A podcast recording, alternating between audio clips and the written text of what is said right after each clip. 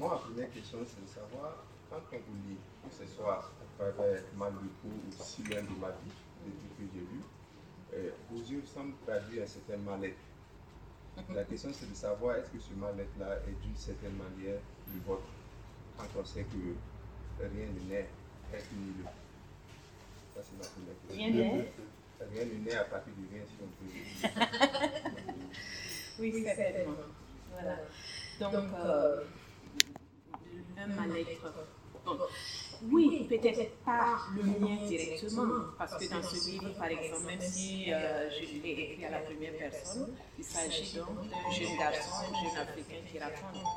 Donc, vous comprenez que ce n'est pas euh, de moi qu'il s'agit, quand je l'ai mis ici. Voilà, donc vous savez, ce n'est pas de moi qu'il s'agit. Dans la la, le, le, premier roman aussi, Le mal de peau. Je crois que les gens ne connaissent que Le mal de peau. Voilà. Dans ce premier roman, euh, c'est vrai, le titre même, Le mal de peau. Mais là, il s'agit de quoi? Il s'agit de racisme. Et ça, je ne pense pas être la seule à en avoir souffert. Euh, il s'agit de racisme, il s'agit aussi de euh, l'histoire de cette jeune femme dans le mal de peau, sa naissance dans des conditions terribles, etc. Donc oui, peut-être que euh, je suis plus frappée dans ma société par ce qui euh, ne va pas, par ce qui fait souffrir, euh, parce que, bon, très tôt, je pense que ce sont peut-être ces aspects-là qui m'ont qui m'ont frappée dans, dans, mon contexte social. Et en dehors même de la littérature, vous savez que j'ai tenu cette chronique-là euh, euh, féminine plurielle pendant quelques années. Et là aussi, ce que je dénonçais, c'est ce qui ne va pas, par exemple, dans le traitement qu'on donne aux femmes, euh, la situation qu'on fait aux, femmes.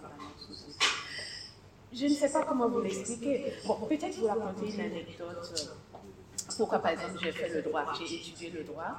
C'est parce que euh, au collège Notre-Dame de Colonaba, et on devait être peut-être en sixième ou cinquième maximum. Et il y a des projections de films quelquefois. Et euh, on nous avait projeté un film qui s'appelle Les gueux au paradis. Et ce film-là raconte donc des pauvres malheureux, dont Fernandel. Enfin, Fernandel était un des acteurs qui meurt, qui arrive donc au ciel. Et puis Saint-Pierre euh, leur refuse l'entrée du paradis. Donc il a la grosse clé là. Et puis il dit, vous, vous n'entrez pas. Et puis, il y a une jeune dame, je n'ai plus le nom de l'actrice, qui jouait donc l'avocate la, de, de, de, gueux. Et moi, je me suis identifiée à cette avocate-là. Donc, je voulais devenir avocate pour défendre les gueux.